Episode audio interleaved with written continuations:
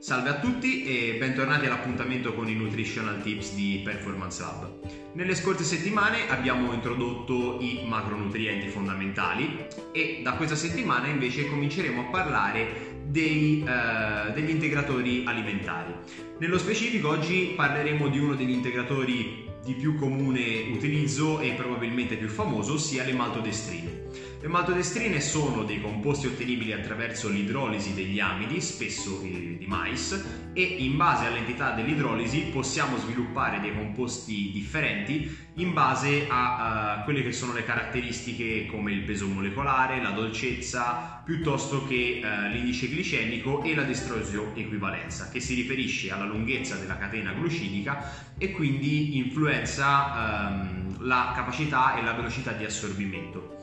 Questi composti, le maltodestrine, migliorano ehm, la performance attraverso un mantenimento, un miglior mantenimento dei livelli di glucosio ematico durante la uh, prestazione. La caratteristica fondamentale delle maltodestrine è quella di possedere un indice glicemico basso, il che permette le uh, brusche oscillazioni glicemiche durante l'allenamento.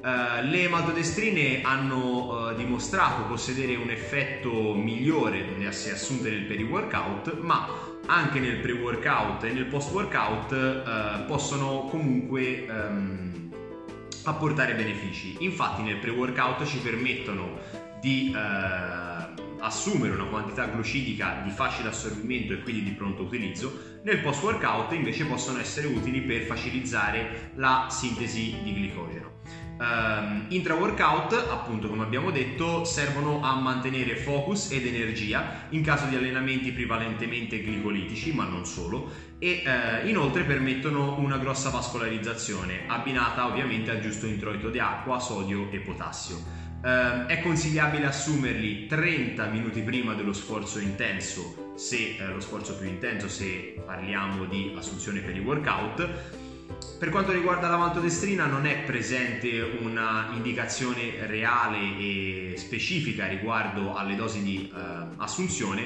perché chiaramente queste sono legate all'introito glucidico giornaliero eh, in totale e quindi chiaramente dobbiamo eh, modificare, aumentare o diminuire la dose in base a quello che è il nostro fabbisogno. Ehm, vi ringrazio per l'attenzione e ci vediamo dalla prossima settimana. Bye.